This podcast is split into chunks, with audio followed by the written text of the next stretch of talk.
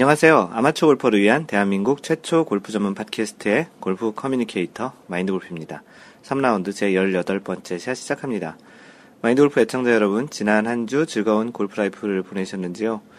그, 요즘 골프 life라고 해봐야 필드에 나가시는 분들도 많지 않으실 것 같고요. 추운 날씨 때문에.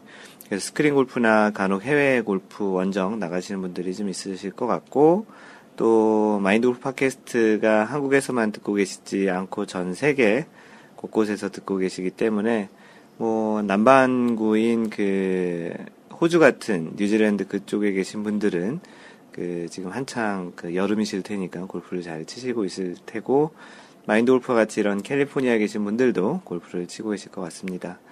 뭐 다양하게 다양한 곳에서 또 다양한 그 골프 life를 즐기시는 여러분들 그 건강하시 건강하셔야 오래오래 치실 수 있을 것 같고요.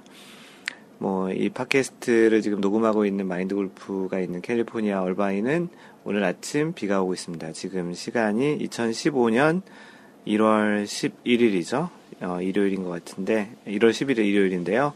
그 사무실에 그 팟캐스트 녹음을 하기 위해 지금 나와 있습니다. 그 공지사항 먼저 드리면 마인드 골프 팟캐스트 마인드 골프의 카페 그 마인드 골프의 그 캘리포니아 원래가 1월 달 1월 18일 다음 주 일요일 일주일 후에 이제 하게 돼 있는데요. 이번 그 모임은 그 샌디에고에 계시는 그 샌디 골프님께서 좀 많이 organize 주, 주선을 해서 그 12명이 참여를 하게 됩니다. 그 중에 한 분은 그, 그 캐나다에서, 아, 캐나다, 캐나다래요. 멕시코에서 국경을 넘어서 골프를 치러 이렇게 오시기로 하셨는데요. 그 국경까지 넘어서 그 골프를 치러 오시기 때문에 하나 아빠님이라고 이렇게 아이디도 거명해 드립니다. 일요일, 이른 아침이라 그런지 말, 말이 좀 약간 버벅거리고 있으니 좀 이해해 주시고요. 그래서 마인드 골프 캘리포니아 1월 원래 회는 1월 18일 일요일 아침 8시 그 28분에 첫 티타임으로 36분 44분 이렇게 세 tee time을 잡았고요. 현재 참가자 12명. 세 팀이 이제 완성이 됐습니다. 그리고 그 기증 상품들이 있는데요. 샌디 골프님께서 타이틀리스트 골프볼 한 줄, 그리고 테일러메이드 골프볼, 그리고 캘러웨이, 그리고 lost ball 한 박스, 그리고 핀, 티 같은데요. 티 한, 티 한 봉지 50개짜리 들은 것, 이렇게 다양하게 그 샌디 골프님께서 기증을 해주셔서 마인드 골프도 그 마인드 골프가 직접 만든 ball marker, 그린 보수기, head cover 이렇게 한 개씩 그 상품으로 내놓으려고 합니다. 아직 상품을 어떤 거를 드릴까 지금 결정을 안 했는데요. 뭐 일반적으로 그 팀전도 좀 할 예정이고요. 그리고 또 샌디에고랑 오렌지 카운티의 그런 그 대결 양상 그렇게도 좀 진행을 해볼까 합니다. 네, 그래서 공지사항 전해드렸고요. 그 마인드 골프가 지난주 금요일, 지난, 지난 금요일이죠. 이틀 전 금요일에 주변의 그 지인분들과 그 모임을 해서 이렇게 만나서 저녁을 먹고 그 마인드 골프가 또 이렇게 공을 하는 것들 좋아하거든요. 그래서 그 같이 모임에서 그 어떤 형님께서 당구장을 가자고 해서 오랜만에 정말 당구장을 갔었습니다. 그 골프공보다 굉장히 커서 좀 느낌이 좀 이상하기도 한데요. 대학 다니고 뭐 직장 생활 할 때 한때 당구를 굉장히 많이 좋아했던 마인드 골프인데 당구장 앞에서 이렇게 기다리는데 어떤 분께서 이렇게 저를 쳐다보시는 것 같더라고요. 그래서 그냥 보고 있나 보다 했는데 좀 있다가 오셔서 마인드 골프에게 말을 건네시면서 혹시 골프 하시는 분이시냐고 그런 이야기를 하셨어요. 그래서 네 맞다고 했더니 혹시 그 유튜브 그 강좌 하신 분 맞냐고 그렇게 얘기하셔서 또 공교롭게도 좀 신기한 경험을 했습니다. 그 마인드 골프를 주변에 아시는 분들 또 카페 통해서 아시는 분은 이렇게 좀 그래도 좀 자주 만나보긴 했지만 그 길에서 마인드 골프를 이렇게 알아보시는 분을 통해서 그 인사를 받으니까 굉장히 재밌기도 하고요. 어, 좀 신기한 경험인 것 같습니다. 송승재 님도 뭐 이렇게 재밌는 경험이라고 얘기를 하시기도 하셨는데 마인드 골프 입장에서도 참 신기한 경험인 것 같았고요. 그 송승재님, 네, 그, 그 최근에 도 카페도 가입하신 것 같은데 그 알아 그렇게 인사 아는 척 해주셔서 되게 고맙고요. 같이 얼바인 살고 계신다고 하시니 한번 사무실도 한번 찾아와 주시고 또 만나 뵙고 또 이렇게 골프 이야기를 같이 나눴으면 좋겠습니다. 그 표정에서 그 골프 굉장히 좋아하셨던 것 같은 그런 표정이었는데 오시면 좀 더 좀 편안하게 커피 한 잔 하면서 골프 이야기를 나눠보도록 하죠. 네, 각 투어는 아직까지도 대회가 시작을 하고 있지 않습니다. PGA 대회도 예, 아직 시작을 안 했, 아, 시작을 하지 않은 건 아니고, 지난주 기준으로요. 현재는 지금 현대 Tournament of Champions 대회가 지금 열리고 있고, 어, 2라운드까지 진행된 상태입니다. 그래서 지난주 기준으로 보면 아직 그 세계 랭킹 변화는 별로 없는 상태고요. 지난주까지 이제 22주 연속 로리 맥길로이가 계속 1위를 유지하고 있습니다. 2위 헨릭 스탠슨과는 2.89포인트, 약간 전주 2.91포인트에서 조금 줄은 상태고요. 방금 전에 얘기 드린 대로 이번 주에는 현대 Tournament of Champions가 하와이에서 열립니다. 각 해 첫 대회는 주로 하와이에서 이제 시작을 하는 경우가 많은데요. 이 현대 Tournament of Champions TOC라고 보통 얘기하는데 이 대회는 2014년 전년도 대회 우승자들만 출전해서 하는 대회고요. 지난해 우승자 중에 한국 선수는 배상문과 노승열 둘이 있어서 지금 배상문과 노승열 둘이 출전하고 있는데 그 최근에 팟캐스트 통해서 이야기 드린 대로 배상문은 병역 이슈가 지금 있습니다. 그 최근 그 보도를 보면 배상문은 이, 이것에 대해서 좀 법적으로 대응하겠다고 조금 강한 어조로 이야기한 상태고요. 배상문이 출전하고 있는데 현재 2라운드까지 11언더파로 공동 1위, 나머지 세 선수가 더 있는데요. 4명이 공동 1위로 지금 진행을 하고 있습니다. 과연 2015년 그 첫 대회에서 우승을 할 수 있을지도 귀추가 주목되기도 하고요.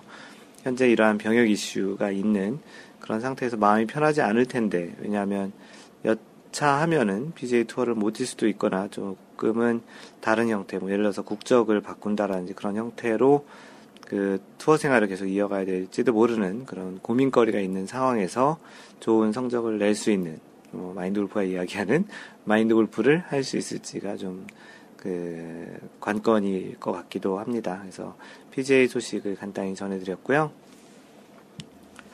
LPGA는 2015년 어, 시작은 됐지만 아직 투어가 아직 시작을 안 했고요. 2015년 첫 대회는 1월 28일, 1월 마지막 주에 진행을 시작합니다. 세계 랭킹 이야기를 드리면 여전히 박인비가 1위고요. 2위 리디아고와 0.95포인트, 지난주에 1.02포인트에서 조금 줄었네요. 그리고 2위와 3위 스테이시 루이스, 그러니까 2위가 리디아고인데 스테이시 루이스 3위와 차이는 0.11포인트, 지난주에 0.06포인트에서 조금 늘어나고 있는 추세죠. 어, 누적 포인트, 투어 대회는 없었지만 누적 포인트로 인해서 7위와 8위가 바뀌어서 한국 선수인데요, 둘 다. 그 전에 7위, 7위가 유소연이었는데 7위가 이제 김효주로 바뀐 상태입니다. 10위권 한국 선수는 박인비가 1위고 김효주 7위 그리고 유소연이 8위. 김효주의 상승세가 굉장히 좋은 상태고요. 김효주의 현재 7위는 세계 랭킹 중에 가장 좋은 지금 성적이네요. 어, 골프 소식을 전해드리는 시간인데요. 일주일 동안 있었던 그 골프계의 그런 그 신문이나 각종 언론에서 그 나온 이야기들 중에 조금 여러분들이 관심이 있을 만한 것을 마인드 골프가 선정을 해서 전해드리는 시간입니다. 이번 주에 그 기사는 한, 골프 한국이라는 인터넷 기사에 올라온 내용이고요. 제목이 타이거 우즈 이례적 선택으로 승부수 띄우나 피닉스 오픈 뭐 유력 이렇게 써 있는데 어, 내용을 그 읽어드리도록 하겠습니다. 지난해 부진을 떨어 떨, 떨어버리고 재기를 노리고 있는 골프 황제 타이거 우즈가 2015년 어느 대회에서 첫 모습을 드러낼지 그의 행보가 관심이 쏠리고 있다. 다양한 전망이 나오는 가운데 우즈가 올해 첫 대회로 오는 29일 미국 애리조나 스코츠데일 TPC에서 개막하는 미국 골프 PGA 투어 피닉스 오픈을 선택했다는 소식이 8일 미국 현지 언론들을 통해 조심스럽게 전해진다. 어, 이 기사는 뭐, 그 출전하겠다라는 내용을 조심스럽게 전하고 있지만 최종적으로 타이거즈가 트위터에 소식을 올렸는데 그 출전하겠다고 선언을 했습니다. 어, 참고로 이제 알려드리고요. 골프닷컴 등 골프 전문 매체들은 익명의 소식통을 인용해 우즈가 피닉스 오픈이 열리는 대회장 근처 숙박시설을 예약했다고도 한다. 방금 전에 얘기 드렸던 대로 출전하겠다고 결정을 했죠. 또 참고로 이 대회 다음 주가 그 파머스 인슈어런스 오픈인데요. 그 샌디에고 근처에 있는 라호야에서 열리는 토리파인스 골프장에서 열리는 대회에도 그그 2주 연속 출전하기로 확정을 했습니다. 어, 기사를 계속 읽어드릴게요. 피닉스 오픈은 어, 대회가 열리는 중 아, 대회가 열리는 한 주 동안 50만 명의 구름 갤러리가 모이는 PGA 투어 중 소란스럽기로 유명하다. 특히 스테이디움처럼 관중석이 둘러싼 16번 홀 파3에서는 조용한 분위기의 다른 대회와는 달리 환호와 야유가 허용되는 파티 분위기가 펼쳐진다. 1997년 타이거 우즈는 거슬리는 소리로 가득한 이 홀에서 홀인원을 기록한 바 있다. 그러나 우즈가 이 대회에 출전한다면 굉장히 이례적인 일이다. 우즈는 2001년 피닉스 오픈 경기에 출전했다가 오렌지 사건을 겪고 나서 더는 이 대회에 나서지 않았다. 당시 우즈가 그린에서 퍼팅을 하고 있는데 한 관중이 오렌지를 던지는, 던지는 바람에 경기에 지장을 받았다. 우즈가 피닉스 오픈을 선택한 것에 대해 한편에서는 스윙 코치를 받고 야심차게 시즌을 준비해온 우즈의 자신감이 반영됐다는 분석이 있고 다른 한편에서는 미식 축구광인 우즈가 대회 최종 라운드를 마치고 곧바로 슈퍼볼 경기장으로 달려갈 것이란 예상도 나온다. 골프대회 최종 라운드가 열리는 2월 1일에 인근 글렌데일에서 미국 프로축구, 미국 프로 미식축구 결승전인 슈퍼볼이 열리기 때문이다. 한편 대회 조직위원회 관계자는 우주의 출전 여부에 대해 아직 공식적으로 출전 선수가 확정되지 않았다고 한다. 이것은 마인돌프가 확정하기 전에 있던 기사라 이런 내용이 있고요. 이 피닉스 오픈은 뭐 경기를 보셨던 분은 아시겠지만 그 야구장 같이 이렇게 좀 관중석 같이 이렇게 만들어 놓은 요즘은 이제 그렇게 해놨고요. 그 그래서 이제 관중석에 있는 사람들이 굉장히 많은 환호 또는 야유 뭐 이런 것들을 많이 보내는 굉장히 시끄러운 그래서 어떤 선수들 같은 경우는 일부러 막 손을 들어서 더 소리를 내라고 하고 막 그렇게 시끄러운 상태에서 티샷을 하고 하는 선수도 있습니다. 또 관중석들 관중석에 많은 기념품을 나눠주는 그런 행사도 하고 어, 가끔은 또 이제 캐디들끼리 어, 티잉 그라운드에서 그린까지 누가 더 빨리 그 골프 가방을 메고 뛰나 이제 그런 재밌는 이벤트도 하기도 하는데요. 타이거 우즈가 1997년에 여기서 홀인원을 했던 그런 동영상도 유튜브에 있는데 어, 과연 이번 대회에서 이제 첫 번째 2015년 첫 번째 대회에서 어떤 그 성적으로 2015년 시작할지 그것에 따라서 타이거 우즈 2014년에 그런 그 부진이 과연 어떻게 전환이 될지도 관심이 주목되는 그런 대회이기도 합니다. 지난주 3라운드 17번째 샷 골프에서 목표와 매력이라는 주제에 대한 그 피드백을 올려주신 분들 소개하겠습니다. 주구장창님 새해 복 많이 받으라고 하셨고, 해피존케인도 동일하게 복 많이 받으세요라는 인사말을 올려주셨습니다. 앤디님도 인사해 주셨고, 아이쟁님도 마인드 골프님 강의는 차에서 듣게 된다는 거요, 된다는 이야기를 남겨주셨고요. 마인드 골프 팟캐스트를 운전하시면서 들어주시는 분들 많으신 것 같고요. 심지어는 뭐 자면서 이렇게 듣다가 이렇게 그냥 계속 그냥 주무시는 일종 수면제 같다라는 그런 느낌도 예전에 얘기했던 기억이 납니다. 어, 두근두근 30미터님, 잘 들었습니다. 어, 2라운드 듣고 있다가 카페 답글로 이번 팟캐스트에 제 글을 언급하였다고 하시길래 이번 샷만 먼저 들었습니다. 방송에 자기 글이 읽혀지고 닉네임이 나온다는 게 이런 기분, 기분이었네요. 다른 분들도 이러한 짠한 느낌이 있었을 것 같아요. 듣기 전에 약간의 긴장과 설레임이 있었고요. 들으면서 언제 나오나 집중하고 두근두근 하면서 들었습니다. 그리고 제 닉네임이 두근두근 30 미턴, 아, 미턴인데 마인드오프 M이라고 읽었습니다. 두근두근 30M이 아니라 두근두근 30m입니다. 30m 남았을 때 어프로치의 설렘과 기대감을 나타내고자 지은 닉네임이랍니다. 잘 들었고요. 방송에서 언급해 주셔서 고맙습니다. 나머지 방송도 열심히 듣겠습니다. 어, 마이돌프가 이렇게 또 소개를 했죠. 어, 그래서 그런 이제 두근두근 30m님께서는 앞으로 그 가장 최근의 팟캐스트도 계속 들으시면서 옛날 것도 이렇게 들으시는 게 좀 더 좋을 것 같습니다. 어, 아마도 또 다른 또 피드백을 남기실 것 같은데, 그러면 또 소개를 하도록 하겠습니다. 어, 아이쟁님, 내용 중 말씀처럼 옛날, 아니, 얼마 전까지만 해도 식사하셨습니까? 라는 말이 참 가까운 사람들에게 정을 표현하는 방법이었는데요. 요즘은 참 어색한 표현이 되었네요.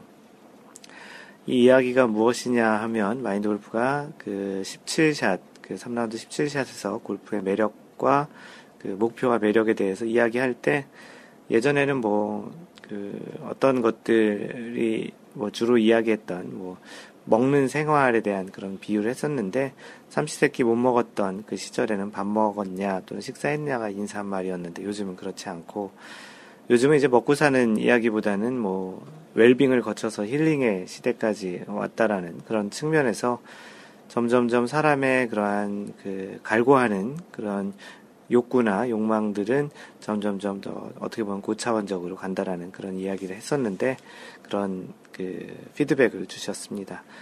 어떻게 인간의 욕구가 잘 그 만족하고 살지 못하는 그런 그 생각들이 있기 때문에 그런 좀 더 더 나은 삶을 좀 갈구하려고 하고 좀 더 더 많은 걸 하고 싶어 하는 그런 것 같은데요.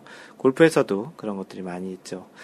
또 긍정적으로 생각해 보자면 그런 욕구가 어, 우리의 생활, 생활을 발전시키는지는 요즘 이렇게 살기 힘들어 하는 사람들이 많기 때문에 그런 것들이 하여튼 이 세상을 좀 더 발전시키는 그런 원동력이 된다고도 생각을 합니다.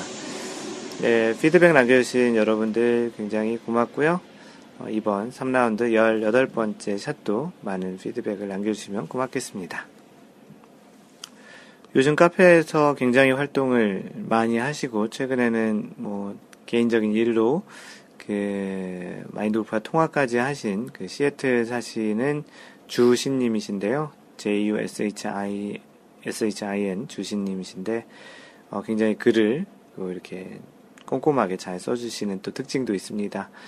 2015년 가입 인사드립니다. 라는 제목으로 글을 올려주셨습니다. 안녕하세요. 인터넷으로 골프 관련 정보를 찾다가 우연히 마인드골프.net에 들어가, 마인드골프 블로그죠. 마인드골프.net 들어가 보게 되었고 마인드골프 선생님의 말씀 아래 어, 뒤에 이렇게 선생님 붙이면 굉장히 좀 쑥스럽기도 한데요. 읽는 그, 그대로 써주신 대로 일단 읽어드리겠습니다. 마인드골프인 선생님의 말씀 아래 이곳 블로그에 가입 블로그가 아니고 카페죠. 카페에 가입하게 되었습니다. 앞으로 이곳에서 많은 분들과 대화하며 골프에 대한 깊이를 더해가고 싶습니다. 현재 미국 워싱턴 주에 거주하는 미국 그 워싱턴 DC가 아니고 그 워싱턴 주가 따로 있죠. 워싱턴 주는 어, 서부에 있고요. 캘리포니아 위 위에 있는 주고요. 워싱턴 DC는 동부에 있는 수도가 있는 곳입니다. 워싱턴 주에 거주하는 30대 초반으로 골프를 처음 접한 건 1995년 한국에서였으며 1999년 도미 이후 아, 참 오랜만에 보는 단어죠. 도미 미국으로 건너온 이후 골프는 거의 치지 않다가 2012년 6월부터 본격적으로 시작했으며 실제 구력은 길지 않지만 2013년에 103라운드 대단하죠. 3일에 한 번 정도 라운드 한 꼴인데요. 2014년에는 114라운드를 돌며 2014년 연습장은 100회 연습. 어, 수많은 시행착오를 겪었고 또한 많은 성장도 있었습니다. 이 정도 치시면은 성장을 하셔야 되는 게 정상이겠죠. 한국에서 있을 수 없는 정도의 라운드 횟수인데요. 마인드골프보다 훨씬 많은 것 같습니다. 일주일에 한 번 쳐도 52번인데 일주일에 평균 두세 번 정도 치신 그런 그 기록이네요. 올 3월부터 정식 USGA 핸디캡을 받으려고 계획 중이며 USGA 핸디캡이라고 하면 미국 골프협회에서 그런 그 인정을 하는 그 핸디캡입니다. 방금 전에 굉장히 큰 비행기 날아가는 소리가 났는데 그 가끔 참고로 좀 약간 딴 얘기를 하면 마인드 골프가 있는 이 사무실이 그 얼바인에 있는 오렌지 카운티 공항인데요. 그 John Wayne Airport라고 그건데 보통 이제 비행기 뜨는 방향보다는 내리는 방향 쪽에 이제 마인드 골프 사무실인데 가끔 이렇게 반대로 그 바람의 방향이 반대일 때 이쪽으로 뜨는데 그때 소리가 이렇게 큽니다. 게다가 비가 오는 날이라서 그런지 그 소리가 더 전달이 잘 되고 있는 것 같고요. 학교 다닐 때 어렸을 때 비 오는 날 떠들면은 이렇게 소리 더 크다고 선생님이 얘기했던 그런 기억도 납니다. 어, 잠깐 딴 얘기를 했는데 계속 읽어드리겠습니다. 올 3월 정식 USJ 핸디캡을 받으려고 계획 중이며 현재 사교 골프에서는 11개 플러스 11을 기록하는 그런 기록을 가지고 있습니다. 구력이 구력인 만큼 많은 잦은 노력과 연구에도 불구하고 기복이 너무 심하며 작년 여름, 초여름에는 한 달 사이에 75타부터 103타까지 쳐본 적도 있습니다. Tat대를 칠 때는 스윙 입스와 생크가 온 상태로 게임이 불가능한 상태였습니다. 최근 들어 기복이 많이 줄어들어 스코어가 널뛰게 하진 않지만 그 말인즉 또 70대 스코어는 못 친 지 두어 달이 되었네요. 가장 자신 있던 드라이버에 입스가 와서 장기간 롱 아이언 티샷으로 라운드도 해봤고 아이언 생크 때문에 골프 때려치고 원래 즐기던 주말 등산이나 하자는 생각도 한때 들었던 적이 있습니다. 개인적으로 제가 가지고 있는 핸디캡에 비해 숏게임과 퍼팅이 나은 편이고 자신감도 많이 있었는데 최근에는 입스까지는 아니지만 퍼팅이 너무 안 돼서 그립 쥐는 것도 바꿔보고 또 여러 시행착오를 하고 있습니다. 사람의 몸을 통제하며 라운드 시 그때그때 기분과 여러 사소한 상황들까지 관여하는 멘탈에 멘탈이 골프에 있어서 너무도 중요하다고 항상 느끼고 있으며 멘탈 골프 책도 읽고 있습니다. 그래서 마인드 골프란 블로그 명도 마음에 와 닿고 앞으로 많은 가르침을 부탁드립니다. 라고 인사글을 올려주셨습니다. 거기에 이제 첨언으로 그 댓글에 이런 글을 달아주셨는데요. 마인드 골프님 뭔가 다르다고 감탄한 강좌가 있습니다. 마인드 골프 자랑이기 때문에 마인드 골프가 읽어드립니다. takeaway가 천천히 길게 빠지며 클럽 페이스가 비교적 어, 늦게 열려 출발하면 정상적 궤도가 나오기 쉽고 early cocking 시 upright 만약 빨리 클럽 페이스가 열리면 스윙 궤도가 flat해지기 쉽다라는 설명을 Y 골프에서 보았습니다. 마인드 골프가 유튜브 동영상 강좌를 그 하고 있는데요. 팟캐스트 들으시는 분도 동영상으로 계속 그 오디오 팟캐스트와 같이 보실 수 있죠. 그 마인드 골프의 유튜브 Y 골프를 보시고 그 이야기를 하시는데요. 그 부분이 제가 1년 동안 여러 메커니즘을 분석하다 우연히 측면에서 거울을 보며 스윙하던 중 발견한 원리인데 제 스스로도 당연, 당시 완전히 유레카였습니다. 유레카는 참고로 아르키메데스가 그 부력의 원리를 알게 되면서 그 발견했다라는 그런 마음을 표현하는 그런 표현이었죠. 유레카. 어, setup 그리고 스테, takeaway의 추후 전체 스윙이 어떻게 이루어질까의 단초를 많이 담고 있잖아요. upright한 스윙에서 flat한 스윙 쪽으로 옮겨가며 겪었던 시행착오도 너무 많아서 다 이야기하자면 끝이 안 날 것 같습니다. 아무튼 주변 몇 티칭 프로님들은 그냥 지나가다 원포인트 마냥 아무 의미 없는 그렇다고 정답은 아닌 한마디 툭 던지고 지나갈 때도 많았는데 제가 마인드 골프님과 같은 선생님께 지도를 받으면 얼마나 도움이 될까라는 생각을 했습니다. 좋은 칼럼과 강좌해 주시는 것 정말 감사드립니다. 네, 마인드 골프에게 아주 좋은 칭찬을 해주셨기 때문에 일부러 읽어드렸고요. 어, 마인드 골프 이런 칭찬 굉장히 좋아하고요. 어, 어떤 형태의 피드백 어, 좋습니다. 그래서 이 주신님 요즘 마인드 골프에게 많은 뭐 카카오톡으로도 이야기를 많이 하시고 통화도 한번 했는데 굉장히 적극적으로 그 카페 활동도 하시고 골프를 굉장히 좋아하시는 것 같아서 마인드 골프는 굉장히 기분이 좋고요. 앞으로도 이런 지속적인 활동을 부탁드리겠습니다. 주신님 어, 카페에 오신 거 환영하고요. 또 다른 글로 뵙게 뵙도록 하겠습니다. 네, 방금 전 주신님은 그 워싱턴 주 시애틀에서 인사를 하신 분이시고 이번 인사글 올리신 분은 그 시드니 지금은 여름인 시드니에서 올리신 그 인사글입니다. 아이디 골브 골드 버그님이시고요. 안녕하세요. 늘 눈팅만 하다가 오늘에야 인사드립니다. 새해 복 많이 받으시고요. 저는 시드니에 회사 일로 나와 있고요. 어, 운동 시작한 지는 3년째 되고 작년부터 동네 골프장 멤버로 가입해서 매주 competition에 참가하고 있습니다. competition은 대회 그런 토너먼트나 그런 대회라는 거죠. 핸디캡은 어, 형편없지만 골프를 너무 좋아해서 매주 치긴 하는데 최근에 좀 다운되어 있습니다. 왜 이리 힘든 짓을 하는가라는 스스로의 질문을 할 때가 있는가 하면 바로 그 다음 주 라운드에서는 이 맛에 치는 건가라는 생각이 들 때도 있는 게 참 묘한 매력인 운동인 것 같습니다. 아마 이 팟캐스트를 들으시는 많은 분들이 공감할 내용인 것 같고요. 마음을 비우고 즐기려고 노력하는데 발전 없이 너무 즐기기만 하는 거 아닌가 하는 생각에 좀 답답한 상태입니다. 어쨌든 한국으로 복귀하는 복귀해야 하는 내년 초까지 1년 남으셨네요.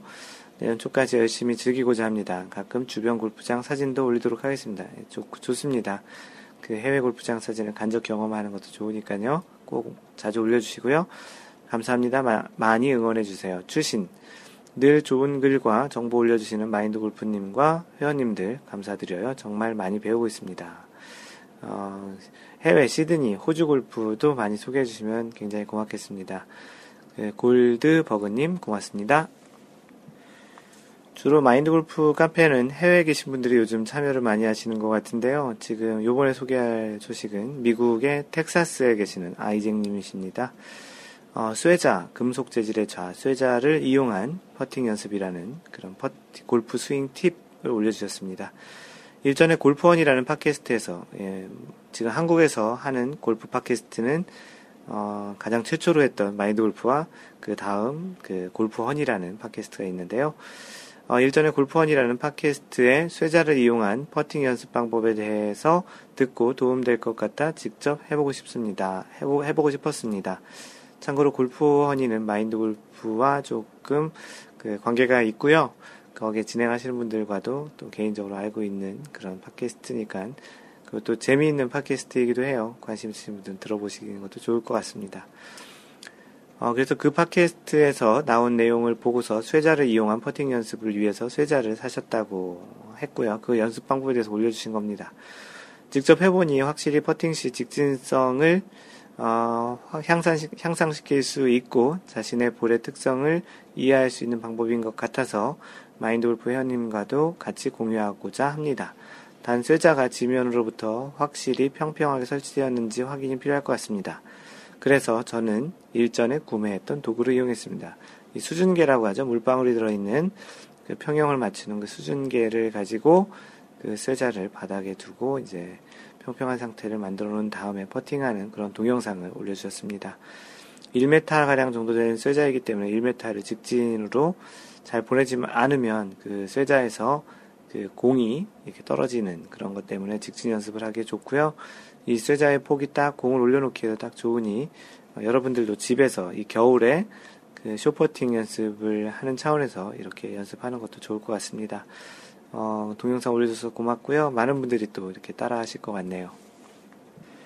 네, 다음은 마인드 골프가 올린 음, 글인데요. 글이라기보다는 소개입니다. 그 제목이 이 빼는 방법도 가지가지. 그래서 이를 빼는 방법인데 그 어린 나이에 보면 유치들의 이 글을 한번 간다고 하죠. 보통 빼지거나 빠지거나 그렇긴 한데 최근에 재밌는 동영상이 있어서 유튜브에 있는 동영상인데 그 미국인지 모르겠지만 하여튼 서양 사람입니다. 그 아버지가 아이의 그 이에 그 실로 묶어가지고 공이랑 연결을 해서 공에는 그 스카치 테이프로 그 공을 줄로 연결을 한 다음에 그 공을 어, 골프채로 쳐가지고 이를 빼는 그런 동영상인데요.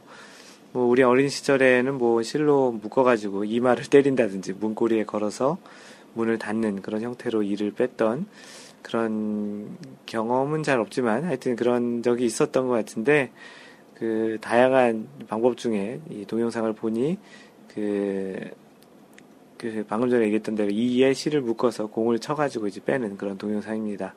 어떻게 보면 굉장히 좀 위협적이기도 할 것 같은데 마인드 골프가 보기에는 약간 거의 다 빠진 이에 이제 그렇게 했던 것 같고요. 만약 그렇지 않으면 잇몸에도 많이 좀 상처가 날 것 같았는데 거의 다 빠질 것 같은 이에다가 이제 그런 시도를 한 것 같습니다. 굉장히 재밌는 동영상이고 굉장히 많은 사람이 봐서 한 100만 건 이상 봤던 것 같기도 한데요.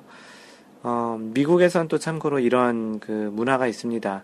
한국에서는 그 이를 뽑으면 그 지붕에 던져주고 뭐 헌니 주 헌니 줄게 세이 세이 달라는 그런 건가요? 하여튼 그 지붕에다 던지고 새 이가 잘 나도록 그 기원하기도 하는데 미국에서는 그 tooth fairy라고 해서 그 tooth가 이잖아요. 이의 요정, 그 이 요정이라는 그런 게 있는데 그 이를 빼고 나서 그 이를 베개 밑에 놔두고 자면 그 이가 동전으로 이렇게 바뀌는 네, 부모님들이 뭐 작은 돈 25센트 뭐 quarter라고 하는데 그런 동전으로 이렇게 바꿔주는 그런 문화가 있습니다. 그래서 좀 재밌는 그 2를 빼는 그 동영상이라서 마인드 골프가 올려드렸는데요. 궁금하신 분은 카페에 오셔서 그 동영상을 한번 보시는 것도 좋겠습니다. 네, 카페에 오랜만에 나타나신 휘둘러 씨님이 올리신 글이신데요. 새해 복 많이 받으시고 올해도 라베 하세요라는 글입니다. 글입니다. 그, 안녕하세요. 그, 그, 그간 꽤 오래 잠적해 있던 휘둘러입니다. 어, 일에 치여서 모든 SNS 다 끊고 미친 X처럼 한 2, 3년 정도 흐른 것 같네요. 뭐 많은 일이 있었지만 지금은 허리 디스크, 원래 고질병, 허리 디스크로 집에서 2주 정도 누워서 요양 중이고 사실 하던 일이 미국까지 뻗쳐서 마골림을 뵐 수도 있었는데 11월 중순에서 12월 중순까지 아리조나에 홀로 있었습니다. 아리조나면 마인드골프를 만날 수 있는 그런 정도 거리기도 했었는데 하여튼 지난해 한 달 정도 계셨나 봅니다. 봄 즈음에 다시 가게 되어 일이 잘 진행되면 길게 가 있으면 뵐 수도 있을 것 같습니다. 마골님 어, 회원님들 응원하고 있습니다. 새해 복 많이들 받으시고 건강하시고 하시는 일들 잘 되시고 행복한 골프를 즐기시길 기원합니다라고 정말 오랜만에 그 휘둘러 씨 님께서 글을 올려주셨는데요. 허리가 다치면 다친 걸로도 참 힘드시겠지만 골프를 못 치는 것만으로도 또 힘들 것 같은데요. 어, 부디 빨리 나시고 또 미국 오시게 되면 마인드 골프에게 연락을 주시기 바랍니다. 뵐 수 있으면 한번 뵙는 게 좋겠네요. 다음은 18 언더님께서 올려주신 글입니다. 마인드 골프님을 만나고 라는 제목인데요. 어, 아까 얘기했던 송승재님이십니다. 길거리에서 만났다는 그분이신데요. 가입 인사드립니다. 마인드 골프님 강의만 열심히 듣다가 우연히 길에서 만나게 된 후 가입해서 활동하고 싶었습니다. 골프를 잘 치지 못하지만 열정과 집념만큼은 프로입니다. 잘 부탁드립니다. 그래서 이 18 언더라는 게 실제 자신의 목표, 모든 홀을 다 어, 버디를 해서 eighteen under가 된다, 되고 싶다라는 그런 뜻인 것 같고요.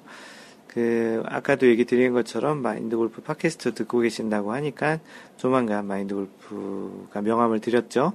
연락 주시고 한번 찾아오시길 바랍니다.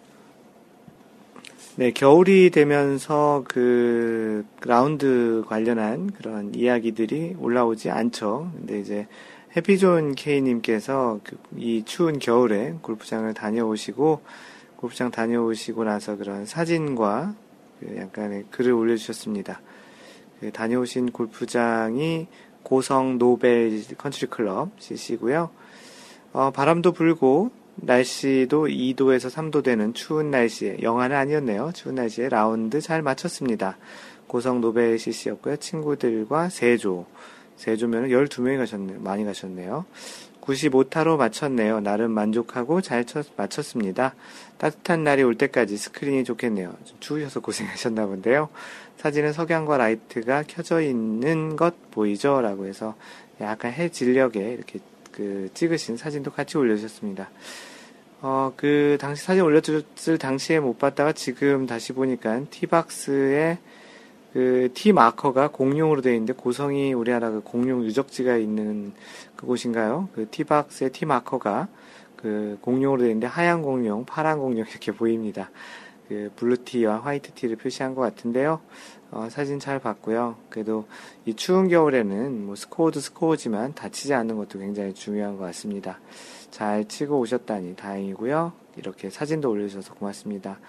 뭐 이렇게 누런 잔디, 황색 잔디를 오랜만에 보게 되었네요. 네, 다음은 마인드 골프가 올린 나 이럴 때 보면 정말 골프 좋아하는 것 같다라는 그 토크 주제입니다. 그 골프를 좋아하다 보면 축구장이나 야구장 뭐 이런 그 잔디만 보면 골프 생각을 하는 마인드 골프인데요. 뭐 길가에 있는 하얀색 말뚝이나 선을 보면 또 오비가 생각나기도 하고 또 해변가의 모래를 보면 벙커 생각도 하는 그 여러분들은 생활 속에서 어떤 때 골프를 좋아하거나 골프에 미친 것 같다라는 그런 생각이 드는지요. 뭐 골프 중독이라고 이야기하기도 하는데요. 다양한 여러분들의 생각을 올려주셨습니다. 그 은호파파님, 골프 치러 가자고 하면 무조건 가능하다고 한다. 헐, 이것 때문에 와이프한테 많이 혼났다고 하셨, 하셨고요. 어, 골프 좋아하는 사람이 유혹을 버티기가 쉽지 않죠. 어, 주우신님, 그 자동차 트렁크 안에 골프백, 골프 신발 없이 밖에 나가 있으면 무언가 내 영혼을 집에 두고 온 것 같은 기분이 듭니다. 내 신체 일부를 떼어놓고 다니는 듯 합니다. 굉장히 골프 좋아하시네요. 언제 어디서나 막간의 여유가 생기면 바로 골프를 쳐야 하기 때문입니다. 최소 30분 주어지면 퍼팅 그린, 1시간은 driving range, 2시간 이상이면 nine hole 라운드를, 어, 그 밖에 개인 핸드폰에 골프 관련 앱이 최소 20개 이상 깔려 있는 것, 골프용품 구입하면 동심으로 돌아가 산타 선물 받은 약 엄청 들뜨는 것, 조인해서 라운드 할 때 첫 톨 티박스에서 상대방 이름 듣고 난 뒤 티샷 하고 나면 바로 까먹는 것, 어, 주말 날씨 매일 확인하는 것, 비가 오나 눈이 오나 주말 라운드는 철칙으로 하는 것, 이 정도로 골프 좋아하신다고 하고요. 어, 마인드 골프도 앱이 한 6, 7개 정도 깔려 있는 것 같고요. 미국에서는 이렇게 join해서 치는데 이름 기억하기가 참 쉽지 않습니다. 그래서 마인드 골프는 이름을 이렇게 스코어 카드에 적어 놓기도 하는데요. 미국 사람들은 이렇게 이름을 붙여주는 그런 대화를 많이 하기 때문에 잘 외우는 것 같네요. 어, 타이거 우직님, 이건 좀 이야기하기 뭐하지만, 어, 이웃 골프 허니의 어, 빨대가 이뻐 보이는 것 보니 저는 정말 골프를 좋아하네요. 오늘 이 골프 허니 팟캐스트 이야기를 좀 많이 드리는데 거기 진행자가 빨대라는 아이디를 갖고 계신 분이십니다. 참 좋은 친구인 것 같아요. 라고 했고요. 네, 괜찮은 친구 있고요. 마인드 골프가 전해드리겠습니다. 그래서 두 분이 잘 되시길 바랄게요. 어, 농담으로 드렸고요. 어, 처음처럼님은 어, 전 매일 골프 방송만 보고 있네요. SBS 골프, J골프. 최근에 J골프가 그 브랜드 이름을 바꿨죠. JTBC 골프로 좀 바꾼 것 같고요. 다른 어떤 쇼 프로 드라마보다 재미있습니다. 네, 골프 좋아하시는 분들 골프 채널 많이 보시죠. 아이잭님은 마인드 골프 카페만 드나들 때라고 해주셨고요. 고맙습니다. 어, 골드버그님, 핸디캡이 워낙 높아 밝히기 꺼려지지만 저도 중독된 듯 합니다. 지난 주말 오전 오후 버, 버기, 버기라고 하면은 그 끌고 다니는 카트를 그 영국권에선 버기라고 얘기하는데요. 어, 지난 주말 오전 오후 버기로 두 라운드 뛰었습니다. 걸었으니 최소한 13km 정도는 될 듯 합니다. 그리고 일요일 오전에 또 competition에 참가, 골프 주변에서 중독된 거 맞다고 합니다. 핸디캡만 줄어들면 참 좋은데 답답합니다. 참고로 전 시드니에 살고 있습니다. 네, 알고 있고요. 그 혹시 가족 없이 혼자 주재원으로 나가신 건 아닌가 싶을 정도 라운드 횟수가 많은데요. 어, 환경이 되실 때 많이 즐기시는 게 좋겠네요. 어, 낭만자객님, 10년 넘게 잘 다니고 있는 회사 때려치고 골프 사업 해볼까 아주 심각하게 고민 중입니다. 진심으로. 전 골프 입문 1년밖에 안 되었는데 말이죠. 그 마인드 골프도 원래 그 하던 쪽, IT, 인터넷 쪽에서 이제는 골프 쪽에 더 많은 치중으로 이제 치중이 되는 그런 일을 하고 있는데요. 뭐 잘 아시겠지만 그 모든 사업도 또다 그렇겠지만 골프 사업은 그만큼 더 만만치 않은 그런 사업인 것 같습니다. 골프 좋아하시는 분들은 또 이런 생각들 많이 하시는데요. 뭐 그렇다고 또 못 해볼 것도 없죠. 뭐 잘 아이템 준비하시고 꾸준히 잘 노력하시면 괜찮은 또 사업도 할 수 있으리라 생각하고요. 어, 꼭 잘 하셔가지고 마인드 골프와도 나중에 같이 연계되는 그런 사업을 하는 것도 괜찮을 것 같습니다. 낭만자객님, 어, 아이디어 있으시면 같이 그 공유해 보시는 것도 좋겠습니다. 골프를 좋아하시다 보면 다양한 형태로 또 골프를 생각하시고 다양한 형태로 또 즐기시는 방법도 생각하고 이행하시는데요. 골프를 좋아하는 이런 느낌만으로 이렇게 같이 모여서 이야기하는 것도 굉장히 골프를 시작하게 된 가장 큰 그 이유는 아니고 그런 좀 얻고 있는 그런 굉장히 큰 득인 것 같다는 생각이 듭니다. 뭐 골프를 하기 전에 IT 인터넷 쪽만 할 때에는 그쪽 industry에 있는 사람들만 주로 뵙다면 지금은 골프를 통해서 다양한 분야에서 다양한 일을 하시는 분, 다양한 또 그 삶을 살았던 분들도 만나게 되는 것도 굉장히 큰 소득인 것 같습니다. 어, 앞으로도 더 많은 기회로 여러분들을 좀 만났으면 좋을 것 같고요. 어, 다양한 형태로 또 같이 골프를 쳤으면 좋을 것 같습니다. 네, 주시님께서 올려주신 골프 토크 주제인데요. 퍼팅 슬럼프 시 퍼터 교체 관련이라는 주제입니다. 안녕하세요. 저도 현재 마인드 골프 선생님처럼 Scotty Cameron Select Newport 2 33인치 블레이드 퍼터를 사용하고 있습니다. 마인드 골프랑 완전히 동일한 스펙인데요. 어, 1년 5개월째 쓰고 계신다고 합니다. 예전에 퍼팅이 잘 안 된다 느껴질 때 TaylorMade Daddy Long 그 mallet 퍼터를 한 라운드 빌려서 써보니 숏퍼팅이 너무 쉽더라고요. 만약 퍼팅이 수 라운드째 슬럼프에 있을 때 계속 같은 퍼터를 쓰면서 멘탈이나 근육의 움직임 변화를 위해 손가락 그립을 달리한다든가 하는 방식이 좋을까요? 아니면 블레이드와 전혀 다른 mallet형 퍼터를 구입, 구비해 놓고 가끔 슬럼프일 때 다른 퍼터로 라운드를 하여도 도움을 줄까요? 너무 멘탈적인 것이고 개인차가 있어서 적절한 것이 무엇인지 잘 모르겠습니다. 퍼팅은 스코어와 직결되는 것인 만큼 아마추어 골, 주말 골퍼, 골프라는 게 감이 충만하다든, 하다던가 완전히 잃었다든가에 따라서 일반 샷이 평소보다 너무 나빠도 28개, 30개 퍼팅을 해서 80타를 칠 수 있는 것이고, 샷감이 너무 좋아도 퍼팅에서 평소처럼 집중이 안 되고 regulation 한 것이 롱 퍼팅이 떨어져서 그 36개에서 38개 퍼팅을 함으로써도 80타 이상을 칠 수 있을 것 같습니다. 기술 멘탈적인 측면에서는 과거 신들린 퍼팅도 몇 라운드 해봤었, 해봤었다면 언제든지 다시 그렇게 할 수도 있을 것 같은데 무언가 까먹고 있거나 신체, 정신적으로 몸이 말을 듣지 않는 것처럼 보이는데요. 물론 골프란 게 이럴 때 저럴 때 있어서 무슨 클럽을 사용하건 계속 반복 훈련을 통해 일관성 있는 괄호 열고 변수를 상수로 마인드 골프 컬럼 참조하라고 이렇게 써주셨고요.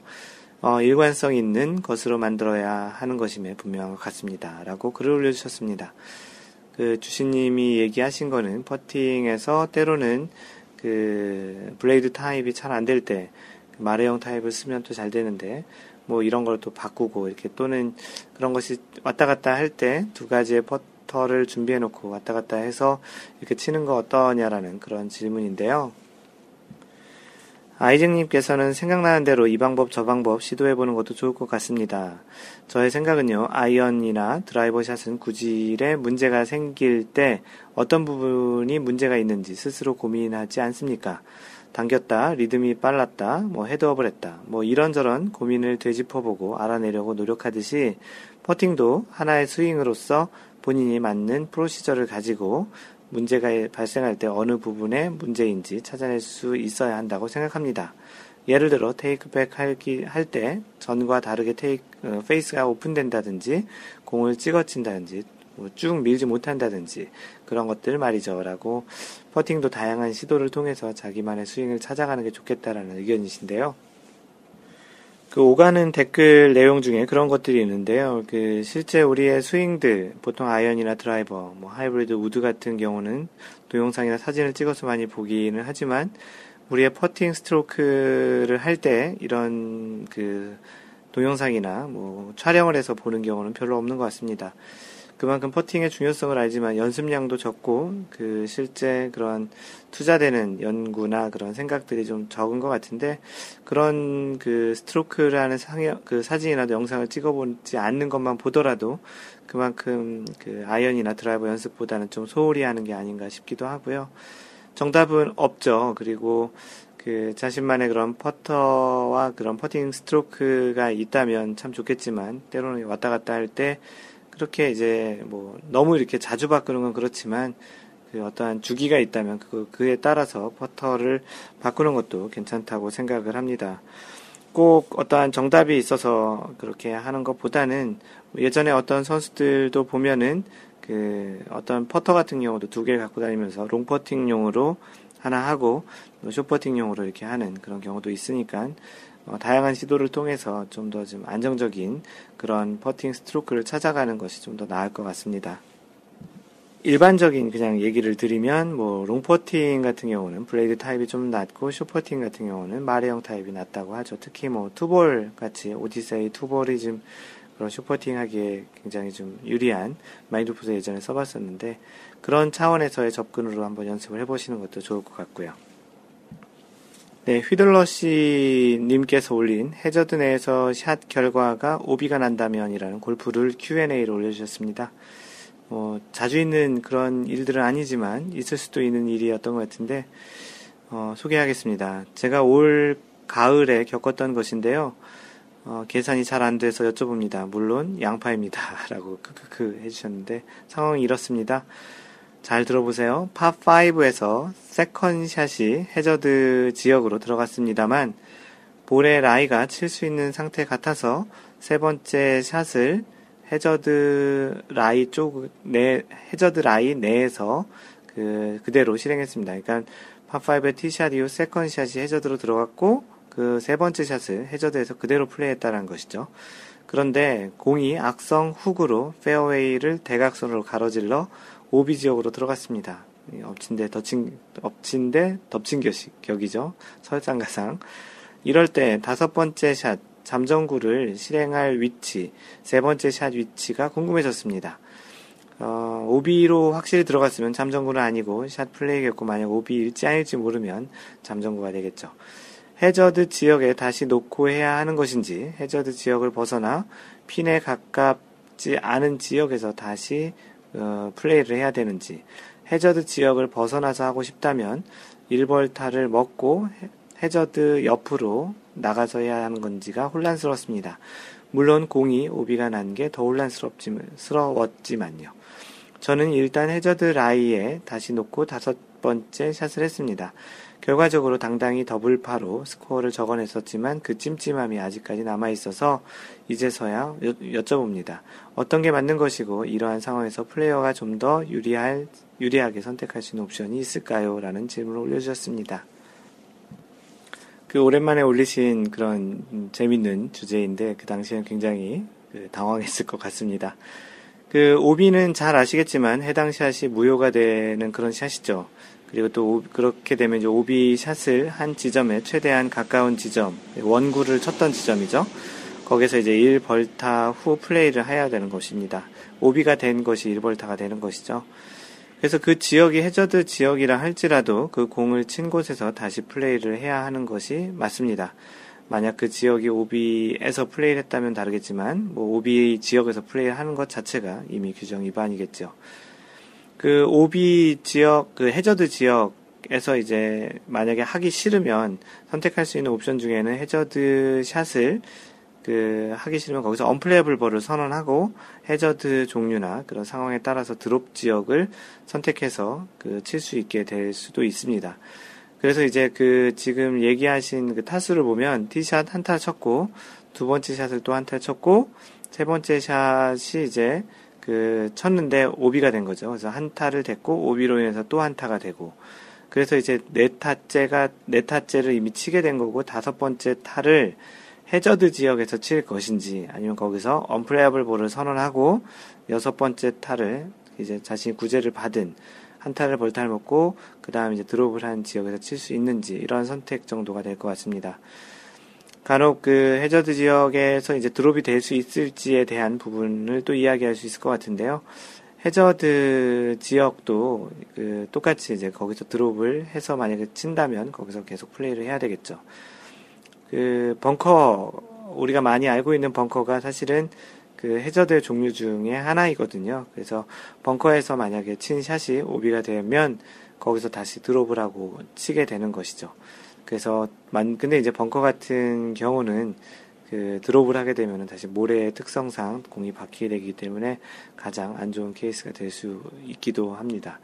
어찌되었든 가장 큰 그 원칙은 그 오비는 그 친 샷이 무효가 되고 다시 오비를 쳤던 그 샷의 가장 위치에 가장 가까운 곳에서 드롭을 하고 플레이를 해야, 해야 한다라는 것이고 그 지역이 해저드면 해저드 룰을 따르면 되는 것이고 만약에 치지 못하면 unplayable ball 룰을 따라서 타수를 카운트해서 진행하시면 됩니다.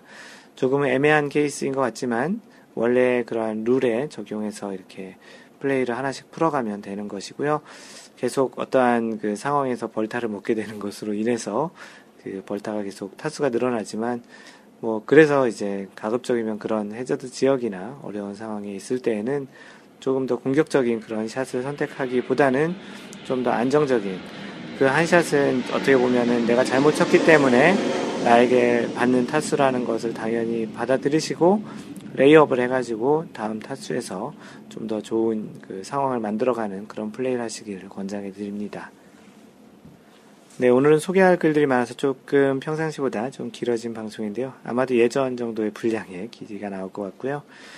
잠깐 전해드리는 말씀, 마인드 골프가 직접 운영하는 골프 품격 반올림 마인드 골프 샵의 이번 주 공동구매 아이템은 어, 타이틀리스트가 최근에 내놓은 915 드라이버입니다. 타이틀리스트 915 D2, D3 드라이버를 이번 주 공동 구매 물품으로 그 선택을 했습니다. 타이틀리스트 매니아들이 좀 많이 있고 새로 이제 2015년 시즌 시작할 때 어, 타이틀리스트 드라이버로 시작하실 분들을 위해서 타이틀리스트 915 D2, D3 드라이버를 이번 주 공동 구매를 해놓았으니 많은 관심 부탁드리고 어, 이상 마인드골프샵닷컴에서 전해드린 골, 그 이번 주 공동 구매 아이템 전하는 말씀이었습니다. 네, 이번 주 소개할 내용은 골프 상식 중에 하나인데요. 제목이 그 공이 살짝 움직였다가 제자리로 돌아올 경우 벌타일까요? 라는 주제입니다. 간혹 우리가 그 공을 어드레스 할 때 공을 살짝 그 뒤에 클럽을 댔을 때 공이 움직일 경우가 있긴 한데요. 그렇게 이제 살짝 움직였다가 제자리로 돌아왔을 때 어떻게 플레이를 하는 것인지 그 내용에 대한 이야기입니다. 그 공을 사용해서 하는 많은 운동의 경우 대부분이 그 공을 움직이고 있는 상태에서 어떤 동작들이 발생하지요. 축구에서는 시작할 때 축구장 중앙에서가 이제 공을 세워놓고 킥오프를 하는 경우 또는 반칙이나 골킥과 같은 경우 특정 위치에 공을 세워놓고 이제 다시 차는 경우를 제외하고는 대부분 움직이는 공을 차거나 몸에 맞춰서 경기가 진행이 됩니다. 이와 비슷하게 야구, 농구, 배구 등도 모두 다 공이 서 있는 경우보다는 대부분이 공이 움직이는 상태에서 경기가 진행되죠. 반면 골프는 이와는 반대로 공은 어떠한 상황에서든지 기본적으로 멈춰져 있는 상태에서 플레이를 진행해야 합니다. 예외적으로 스윙을 시작한 후에 공이 움직일 때 스트로크를 하는 경우도 있지만 이러한 상황은 일반적으로 자주 나타나지는 않습니다. 티잉 그라운드에서 티샷을 하기 전에 티 위에 공을 올려놓았을 때에도 그리고 또 페어웨이, 러프, 벙커와 같은 곳에서도 기본적으로 최종 공이 멈춰서 있는 상태에서 어드레스를 하고 샷을 하게 됩니다. 퍼팅 그린에서도 마찬가지로 공을 놓고 멈춰서 있는 상태에서 퍼팅을 해야 하는 것이죠. 만약 샷을 하기 전에 어떠한 역량으로든 공이 움직인다면 그 공은 상황에 따라서 벌타를 받을 수도 있고 무벌타일 수도 있지만 기본적으로 원래 공이 있던 위치로 다시 리플레이스를 하여 다음 샷을 해야 하는 것입니다. 그런데 실제 라운드에서 위와 같이 방금 전에 얘기 드렸던 것과 같이 명백하게 공이 움직이는 경우와는 달리 조금은 애매한 경우를 적지 않게 경험을 하게 됩니다. 특히 어떤 경우는 페어웨이 그린과 같이 공이 위치한 그 상태가 좋은 경우보다는 러프와 벙커와 같이 공이 경사면이나 loose impediment 등이 많은 곳에 공이 위치할 경우 간혹 생기기도 하는데요. 뭐 예를 들어서 공이 위치한 곳이 조금은 지형이 파여 있다든지 공 주변에 나뭇잎 또는 나뭇가지 등이 있는 경우가 좀 있는, 있을 수 있습니다. 지형이 조금 파여 있는, 있어서 공이 살짝 움직일 수 있는 여지가 있거나 나뭇잎 또는 이제 돌과 같은 loose impediment를 치우는 과정에서 공이 살짝 움직일 수도 있죠. 이런 경우에 공이 명백히 움직인 것은 맞는데 골프 룰에서 이런 경우 어떻게 적용이 되는지를 이야기하고 싶습니다. 오늘은 그 마인드 골프가 운영하는 그 카페 마인드 골프 카페 있죠. cafe.naver.com slash 마인드 골프 마인드 골퍼 또는 이제 네이버에서 마인드 골프 카페를 검색하시면 되는데 그곳에 이제 한 분이 이런 질문을 올리셨던 적이 있었습니다. 그 골프 룰북에 명시되어 있는 내용은 아니지만 판례집에 이렇게 찾아서 마인드 골프가 답변을 드렸었는데요. 그 골프 공이 이제 움직였다가 이렇게 살짝 이렇게 움직였다가 제자리로 왔을 때 이제 그런 내용을 내용에 대한 질문이었습니다. 그래서 마인드 골프가 그 판례집 decision book이라는 곳에서 그 내용에 따른 그 예제를 찾아서 답변을 드렸는데요. 이 내용에 따르면 공이 조금이라도 움직 이더라 조금 움직이더라도 그 움직여서 공이 다시 원위치로 왔다면 벌타가 없다라는 내용이 결론입니다. 그래서 그 decision book 18항 그 두 번째에 있는 내용이 어드레스 중에 공이 흔들릴 경우에 대한 질문입니다. 질문 내용이 뭐냐면 어드레스에서 플레이어가 우연히 공을 움직일 수 있는 행동을 했으나 그 공은 다시 제자리로 돌아왔다. 이런 경우 공은 움직였다고 할 수 있는가라는 내용입니다. 그, 그것에 대한 그 답변은 아니다라는 내용입니다. 그 영어 표현으로 그 oscillate라는 단어를 쓰는데요. oscillate라는 말은 그 진동하다, 흔들리다라는 표현인데요. 어, 공이 그 구로 생겼기 때문에 살짝 움직인 경우 공이 좌우로 흔들리는 경우가 있습니다. 이렇게 움직이다가 다시 제자리로 돌아오는 경우가 있는데 이럴 때 골프 룰에서는 벌타가 없다라는 것입니다. 당연하게도 공이 움직여서 제자리로 돌아오지 않을 경우엔 1벌타로 벌타가 부과되고 공은 원래의 위치로 다시 replace, replace를 해서 플레이를 진행해야 합니다. 만약 움직인 공의 위치에서 그대로 플레이를 한다면 오소 플레이, 잘못된 플레이, 잘못된 지역에서 플레이를 했다라는 것으로 벌타를 추가로 받게 되고요. 간혹 연습 스윙 중에 공이 맞는 경우가 있는데 많은 경우 연습 스윙 중 맞은 공이 위치한 곳에서 그냥 플레이를 하기도 하는데 이것은 골프 룰에 위반이 되고 이때 연습 스윙 중 작은 잘, 잘못해서 맞은 공은 원 위치로 가져다 놓고 플레이를 진행하여야 합니다.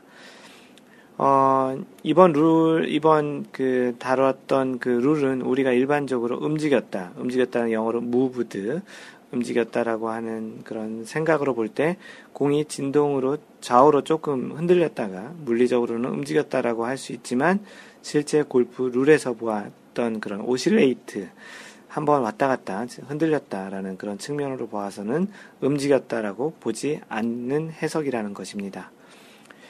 라운드를 하시다 보면 다른 사람이 볼 경우보다는 자신이 어드레스를 하거나 loose impediment를 치울 때 이런 일이 좀 또는 이런 비슷한 일이 그 발생할 수 있는데요.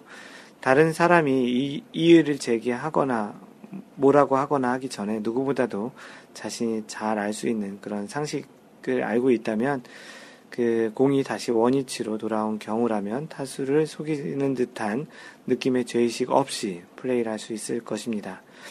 그러니까 다시 그러니까 다시 얘기 드리면 오실레이트 해서 약간 살짝 움직여 제자리에 왔을 경우에는 무벌타이기 때문에 죄의식 없이 플레이해도 되고요.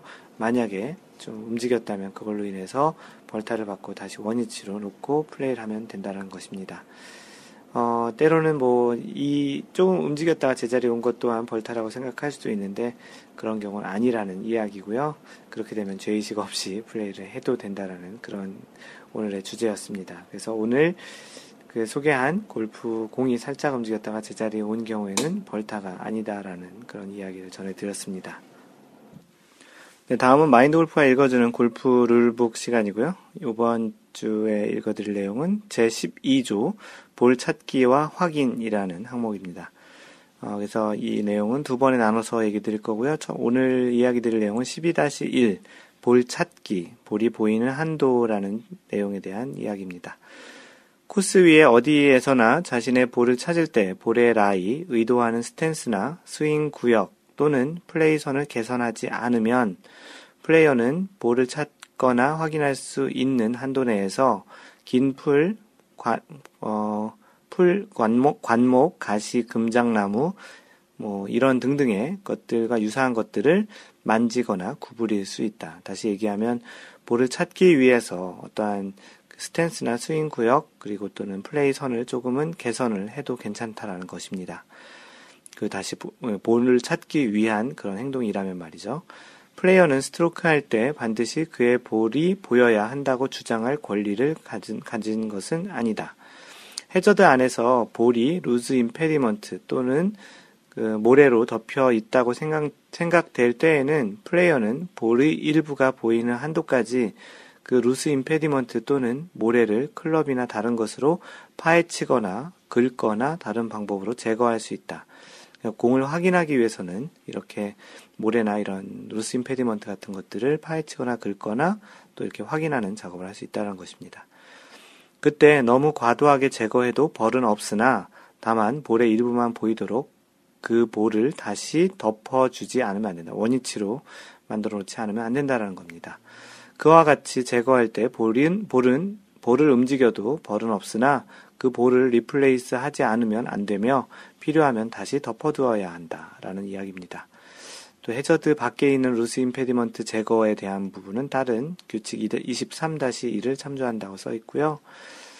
어, 장애물 안이나 위에 정지해 있거나 비정상적인 코스 상태 안에 정지해 있는 볼을 찾을 때 우연히 볼을 움직여도 벌은 없으며 플레이어가 적용할 수 있는 규칙 24-1b, 24-2b 또는 25-1b에 의하여 나중에 이제 24항을 그 설명할 때 나올 것 같은데요.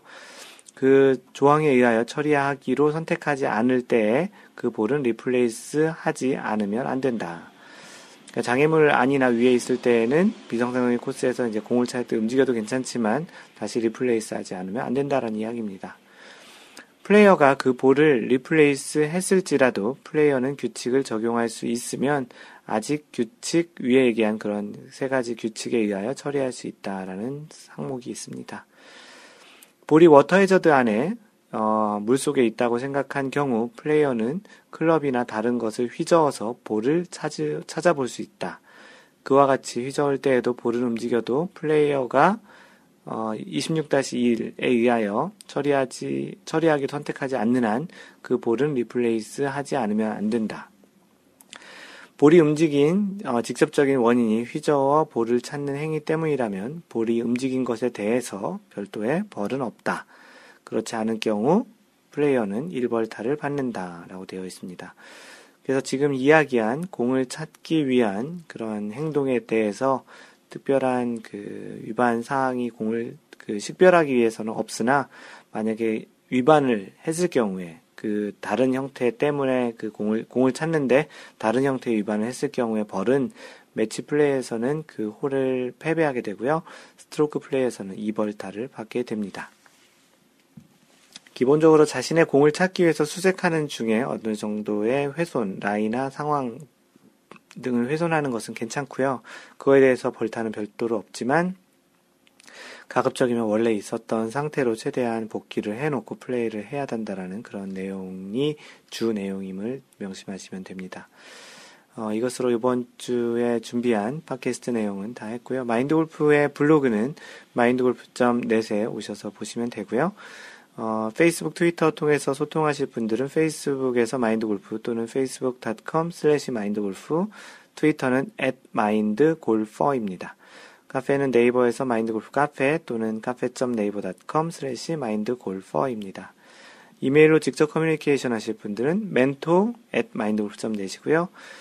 어, 마인드골프가 직접 운영하는 골프 품격 반올림 마인드골프샵은 마인드골프샵.com 또는 마골샵닷컴입니다.